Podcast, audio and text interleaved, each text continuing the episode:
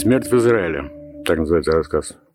Он лежал на неразобранном диване, закутавшись в байковое одеяло. Только одна рука была свободна от него, чтобы манипулировать дистанционным управлением телевизора. Вчера шел телесериал «Санта-Барбара» на русском языке, потом на английском с опережением серии на тысячу. Теперь шел какой-то телесериал на испанском языке. Но руку на всякий случай оставил свободной. Жена стояла у зеркала, наводила косметику. «Вечно тебе холодно», — говорила она. «В Ленинграде тебе было холодно, в Израиль приехали, тебе холодно. Тебе на экватор надо везти. Главное, лето сейчас, а в одеяло закутался». Вчера ночью было нашествие тараканов. Жена все пыталась понять, откуда же они ползли. Ты так и не поняла. Решила, наконец, что с ближайшей помойки. Тараканы были крупные, ладные, гладкие, коричневые, как из отборной партии фиников. И ножки у них были аристократические батистовые завязочки. Иногда какой-нибудь спокойно и плавно перелетал с одного места на другое, чтобы устроиться там поосновательнее. Ребенок плакал на взрыд. Начинал орать, если его хоть на секунду оставляли одного в комнате. Жена была бледна, широко раскрытые глаза смотрели безумно. Вооружившись шлепанцем, она пыталась сбить их тараканов, одновременно боясь к ним приблизиться. Даже мобилизовала его, закутанного одеяла. Он тараканов не боялся, но ему никак было ни по одному не попасть. «Да очнись, да очнись!» – качала жена. Но он не мог. Жена же преодолела страх и приноровилась резко и точно бить тараканов. Меткие выстрелы и шлепанцы то дело раздавались. Тараканы пускали белые сопли и сваливались на пол на кровать, когда попало. Один упал так аккуратно, что его долго не удавалось извлечь. Это дело было поручено ему, на его он завалил. Ему никак было не углядеть этого таракана. Да вот же он вот, качала жена, впадая в неистовство. Прини голову, правее, левее. Но так и не увидел. Часам четырем ему наконец удалось забыться сном. Жена навела на совок целую кучу тараканов. Очень аппетитно они там лежали, на лоток, на продажу. «Что это бледный стал в последнее время? Прям просвечиваешь», — говорила жена у зеркала. «И штаны с тебя сваливаются, но задницы прям мешком висят.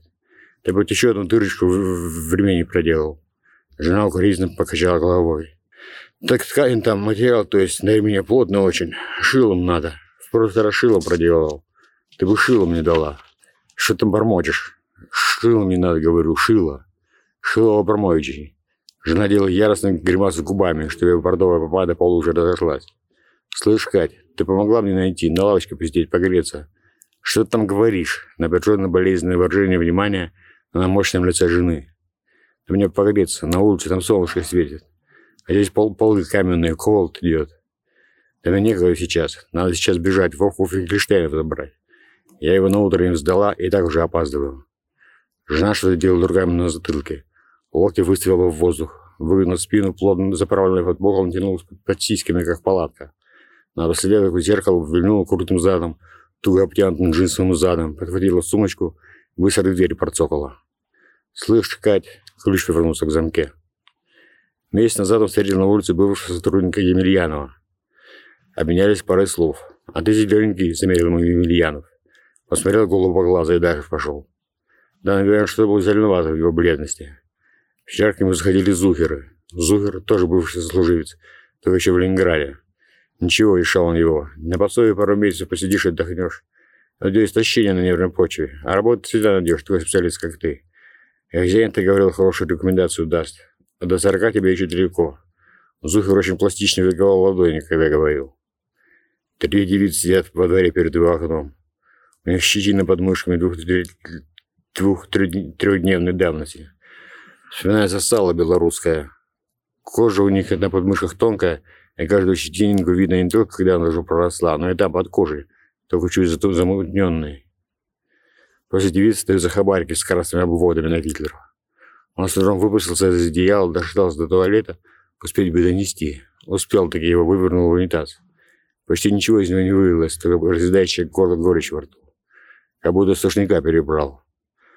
Да, было, было. На окончании восьмого класса много полностью выбили сушняка. У него дома родителей не было, а еще с двумя. Тоже теперь прекрасными специалистами. И музыка орала в первом часу, соседи, соседи милиции грозили. Или даже вызвали. Вот тогда его выращивал долгими часами, кажется, раз двадцать за ночь. Думал, что жив не будет. Обессильный сидел на полу, привалившись к стене, и ноги упираются в унитаз. Один раз больше не хочется. Тут же валяется недовыметенный таракан, включенный в каменный пол, скорее разъехавшийся на спине крыльями. Первым поршни на финика, скорее на раздавленный желудь. Много провел времени в обществе раздавленного таракана. В отделе все теплее, чем на каменном полу. Закрыл глаза тихо. Только унитаз глухо шумит, как море во мраке. Что-то жена с Вовкой не идет. Наверное, встретились в Германов вместе пошли на море. После работы все-таки хорошо. Одну бабу всю жизнь любил. В переносном смысле бился на голову об стол. Пили водку по поводу успешного окончания проекта со служивым Кацем. Присутствие русскоязычного начальника Левита. Много выпили допоздна, засиделись, как былые времена. Всю жизнь, блин, ну бабу любил. Разрыдался в буквальном смысле. Как вижу, слова сказать не могу. Подойти к ней боялся. Раз иду, она мне навстречу на велосипеде. «Привет», — говорит, мило так улыбнулся и дальше покатила. И все, всю жизнь любил, блин. Май был первый, все теплые дни, почки распускались. Он умер и стоял как свеча. В тот последний вечер, когда он еще жил, во двор к ним прикатила компания аж на двух машинах. Были сумерки, которые здесь длятся, длятся, длятся полчаса, а дальше ночь фонарями. Как раз в эти сумерки ни раньше, ни позже они не пожаловали. Орали, жали шашлыки, наполняют душу думчатым весь дом. Весновались дети, откуда-то они столько набрали, набрали, прямо как у цыганок на вокзале. Привезли с собой японскую стереосистему с болтняцкой игрой в рифовом голосе. Приморили, сука, приморили, надорвалась стереосистема. Я у края пропасти стою. Его сердце перестало биться в начале шестого утра. Жена несколько часов спала с трупом. Похоронить в лимонной роще или лимонной роще, которую, как я слышал, есть в Израиле, хотя сам я ни одной не видел, и что море сверкало неподалеку. Мне не еврею не найдется место на здешнем еврейском кладбище, хотя мне абсолютно все равно. Или похоронить меня в выжженной солнцем иудейской пустыне, там, где, как говорил Скорсов, предположения были Содом и Гоморра. Или на Мертвого моря, чтобы каждое утро, утренний туман, смотрел на мою могилу с той стороны чужой иорданский берег или просто меня в узкую щель с трудом протиснувшегося Аравийского, Африканского, Красного моря на сиденье всем водящимся там многочисленным видом акул, кальмаров, омаров, морских коньков, или похоронить меня у дороги в том месте, где путник уже многие тысячи лет видит в отдалении ту же нависающую зализанным козырьком гору и раскинувшийся под ней город Иерихон.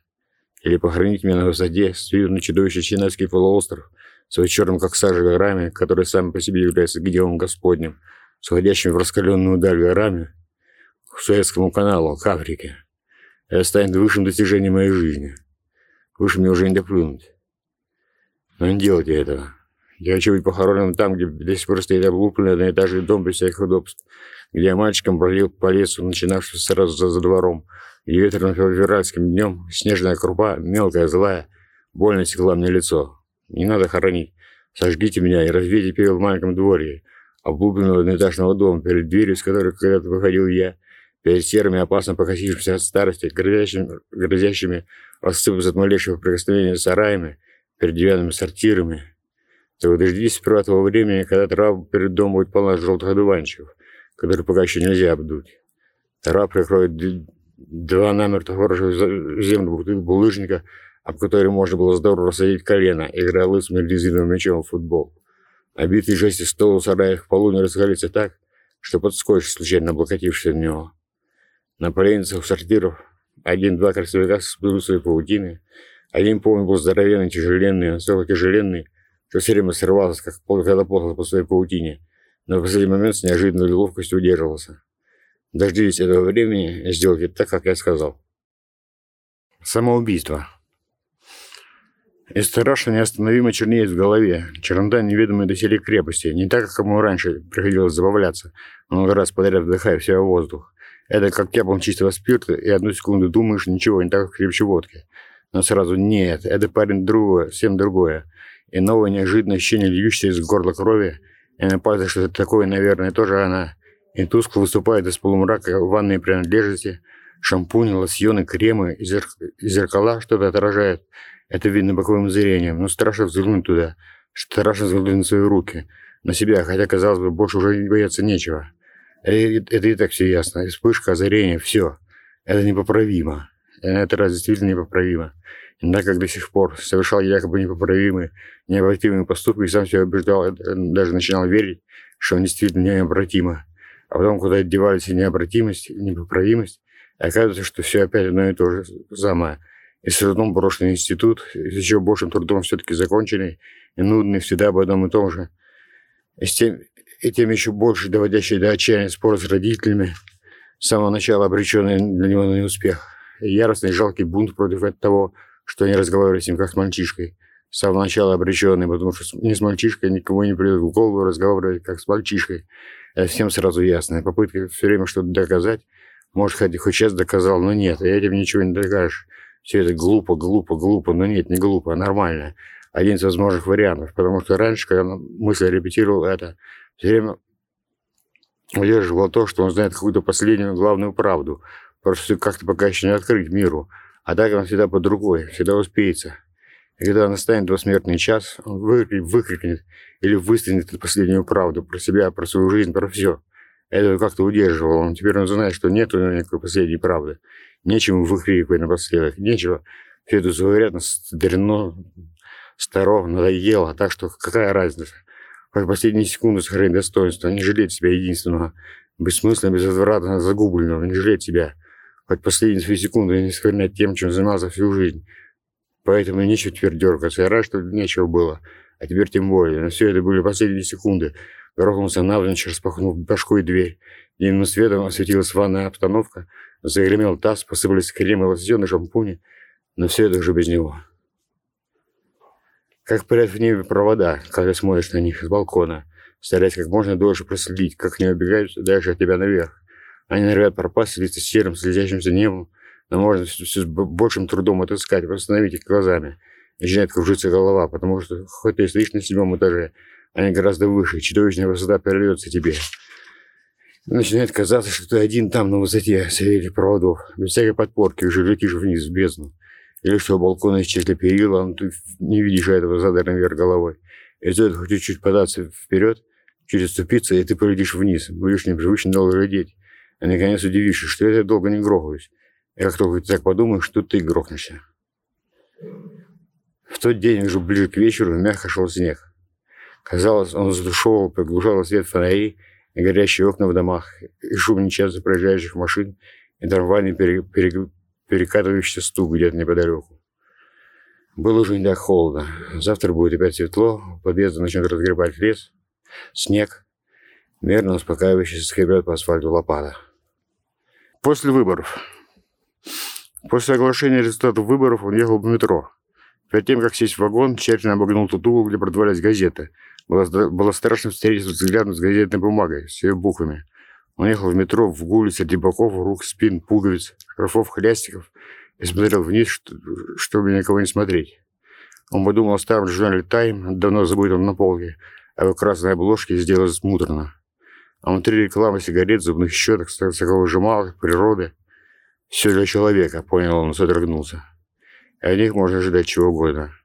Может быть, они не сделают этого никогда, но могут сделать это и завтра. Ничего удивительного в этом не будет. А разницы нет, везде одно и то же. Не верь, не бойся, не проси. Очень трудно не бояться, но немногим легче не верить. Не верить, не ждать от них того, о чем ты мечтал. Они не люди, они погода. Не благодари погоду, когда светит солнце, но не проклинай ее, еще хлещет снег. Если солнце, радуйся, пользуйся, если дождь, принимай меры, живи при дожде, но не благодари и не проклинай. Все дело случая, и это, кажется, тоже. Они не знают, что они люди, поэтому они не люди. Их было двое в чем-то темном, может быть, даже с кожным отливом. Один предъявлял, а может быть, не предъявлял документ. Он, не отводя взгляда, не поворачиваясь, достал из-за себя ружье. Один отлетел, выпившись в дверь. И больше он не видел. Другой, кажется, пытался что-то достать.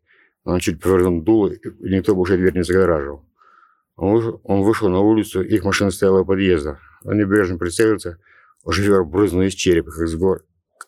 из черепа как с горки на салатках врезаться в снег. Он вернулся назад. Он знал, что все надо делать, пока верная рука. Это может кончиться в любой момент. В другой комнате были жена и сын. Он навел ружье на жену, и сразу, сразу же надо и сына, чтобы не успел как следует отпечататься. Такая ясность повторилась после этого на душе. Ружье длинные, придется, ружье, ружье длинные, придется спускать корок большим пальцем по своей ноге. Но нет, он же видел в кино – и короткие оружия, поэтому очень просто, он нажал пальцем руки. С облегчением понес ружье к колбу, но увидел двое кожаных, растянувшихся в двери, подошел, подошел к ним. Снять, стянуть с них штаны, отстрелить напоследок яйца у каждого, расстегивать их военизированные ремни, с обрезением смотреть на их детородные органы, каждого они мерзко индивидуальны, без помощника кусочки мяса под железным дулом. Но нет, это же массовое озверение. Нельзя так делать. Что они будут думать о тех, кому яйца в следующий раз? Обрушить они шкафы с книгами, пластиками и репродукциями. Забросать, похоронить их в пластинках Бетховена, чтобы были куча из пластинок поверх их, чтобы не сразу их можно было увидеть, только два холма из черных пластинок. Хорошо, что короткое ружье. Он разглядел в угол. Выбрался из постели, сердце жутко колотилось, только начал разгоняться. Прижав к груди руки и подбородок, он, похрипывая, добрался до кухни, где должен быть был кроволол. Включил свет, распахнул холодильник, оттуда холодно свет. Несколько полок двери холодильника, склянка пуста, где же он? Распахнул деревянную полку. Бутылки с уксусом стоят рядами. Сузывка горшках на подоконнике. Большой пухлый лист у одного.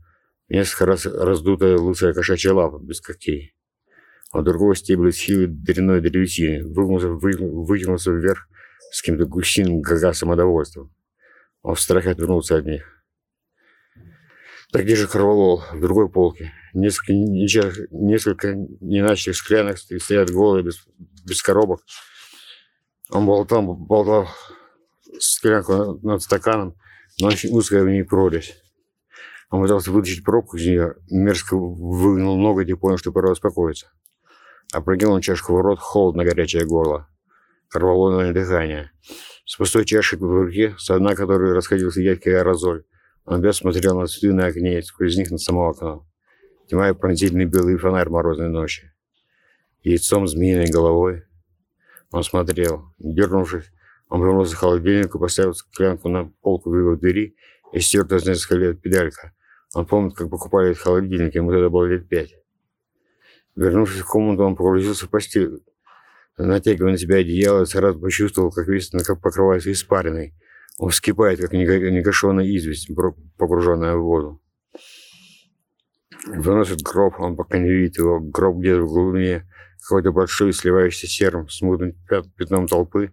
Он долго топчется где-то с края, поднимаясь на цыпочки, оглядывая, но ничего не, не видать. Но вдруг в толпе образуется широкая рассеянная. Он видит, как выносят гроб, но как туда не заглянуть. Серые смутные фигуры загораживают его, но вдруг они расступаются, и гроб как будто специально пренаклоняет, чтобы он мог видеть, видеть. И он видит страшно иссохшую, страшно мертвую старуху. Желтый обтянутый кожа череп, черное основание редких седых волос, забранных вверх. Он содрогнулся, вдруг увидев, что лицо старухи залито слезами, еще теплыми, еще продолжающим струйся, из как будто зажмуренных от яркого света глаз – до него, до него еще не успела дойти вся катастрофа того, что он увидел. Как вдруг упала железная, бурая, от ржавчины стена в занавес, перегородив вход-выход, и содрогнулась земля, раскатилась, стряхнув его многоголосное эхо, конвойным матом, комазным ревом, затворным клацанием, сапожиным стуком. Ничего нет. Бесконечная снежная равнина. Несильный ветер несет и несет по землю по бесконечному циркулярному снегу. Ветер влечет проволакой по снегу вчерашнюю газету. Изредка она невысоко, невысоко подлетает под его несильными толчками. Их было двое, в чем-то темном, может быть, даже с кожным отливом. Один предъявлял, а может быть, и не предъявлял документ. Он, он смотрел на них, не поворачиваясь, достал за себя ружье. Один крикнул, вылепившись в дверь, и больше он его не видел. Другой, кажется, пытался что-то достать. Он чуть повернул дуло, и никто больше дверь не загораживал. Он вышел на улицу, их машина стояла у подъезда. Он небрежно прицелился. Шофер брызнул из черепа, как из горки на салат, как говорится, в снег. Он вернулся назад. В другой комнате была жена и сын. Сын. Его еще можно спасти. Соседка на лестнице. Она же доб- добрая старуха, у них же хорошие отношения. Наверняка она согласится взять. Но те же знают, что здесь должен быть сын. Они будут искать его, наверняка заглянут к старухе. Надо в другой дом. Он схватил сына и побежал в другой дом. Поднялся на второй этаж, позвонил. Возьмите моего сына, он будет математиком, скрипачом, шахматистом, штангистом и космонавтом. Кем вам надо, чтобы он был? Не показывающего его лицо. Он последний раз гладил эту голову, ощущал под ладонью светлые мягкие волосы, все хотел идти. На последний момент Конрад сильно прижал его к себе. Слезы струились по его бледному больному лицу, и редкая щетина казалась очень черной. С распахнутым ртом, плащ и трясясь, он вышел на улицу. Как бело вокруг. За ночь было целую бесконечно ровную простыню ни души вокруг. Вошел к своему дому в абсолютно тугой до предела надутой, надутой тишине. Легкое булавочное прикосновение, и тишина взорвется, и вот это небес раскрыться собачьим человечьим лаем, и простыня будет истоптана рыжими следами. Шофер дремал в красной осклизлой берегу тени собственных мозгов. Слава богу, теперь спешить особо некуда. Поднялся по лестнице вошел в свою квартиру, радуясь, что можно передохнуть, что минут десять еще есть. Можно посидеть, расслабившись в тепле. Ну, а потом сделать это твердой рукой. Он сделает это. Это ведь так легко. Он выбрался из постели, но восстал из нее, сначала сев, не оперевшись на расставленные руки. Вошел на кухню, как плетьми, махая руками по пути. Они раз ногтями, хлестнув по деревянной двери с противным звуком, с противным ощущением. На кухне он пил коровол по свету цветами на фонаре, и не подкупный морозный фонарь светил на него остановившимся светом. Он вернулся и лег в постель, и это липкое пыточное логово, закрыл глаза, как будто в последний раз. Ужас. Не проснуться и не заснуть. А знамена все густеют, наливаются красным и черным. Они приближаются, вот уже видно из-за холма. Ха, изгнание за границей, миниатюрное пластмассовое вилище под ногами, накованный мостовой, готический собор, огромная-огромная масса деревянная черная дверь, старая латинская надпись, с корня собора уходит в... На кушетке, укрывшись пальто, спит человек, его лица не видно, виден только небритый подбородок. Он постоянно во сне возит по кушетке головой, но не просыпается. И, младенец, и младенец в белоснежных пеленках спит не шевеля, спокойно, ясно дыша. Женский голос шепчет и шепчет, как задумчиво, как отрешенный слов не разобрать, но все чаще и чаще надсадные всхливания прорываются в нем. И шепчет он, как будто все быстрее, все громче, все лихорадочнее, все безумнее. А на веранде темно, безжалостно высветлено, безжалостно открыто, а человек все пристанует, возит головой, но не просыпается. Резиновые сапоги уходят, засохшие крошки на столе, куски черства хлеба, пустая бутылка, пустая консервная банка с раскисшим кусками на дне. Комар мелко вязко вьется у окна коле... колечком дыма. Иногда чуть касается его, но как будто обжегшись, тут же отдергивается от него, и опять вьется мелко, вязко, упрямо, все на том же месте. Солнце неподвижно висит в ледяной пустоте. Она высвечивает двор, дом, сарай, деревянный сортир, заиндивившую за нас траву. Сортирная бездна все так же отповерится до самого дна, нашпигована кишащими, вьющимися опарышами. Окаменевшее собачье дерево посвечивает зловещим металлическим отливом. Женский шепот переходит сплошной захлеб в мольбу, в рыдание, в бред. Лес недоступно чернеет вдали. До него простор, пространство болотной травы, болотного чавкания. А если рвануть до него прямо сейчас, не дожидаясь? Не успеешь, но если... Нет, не успеешь. Нет.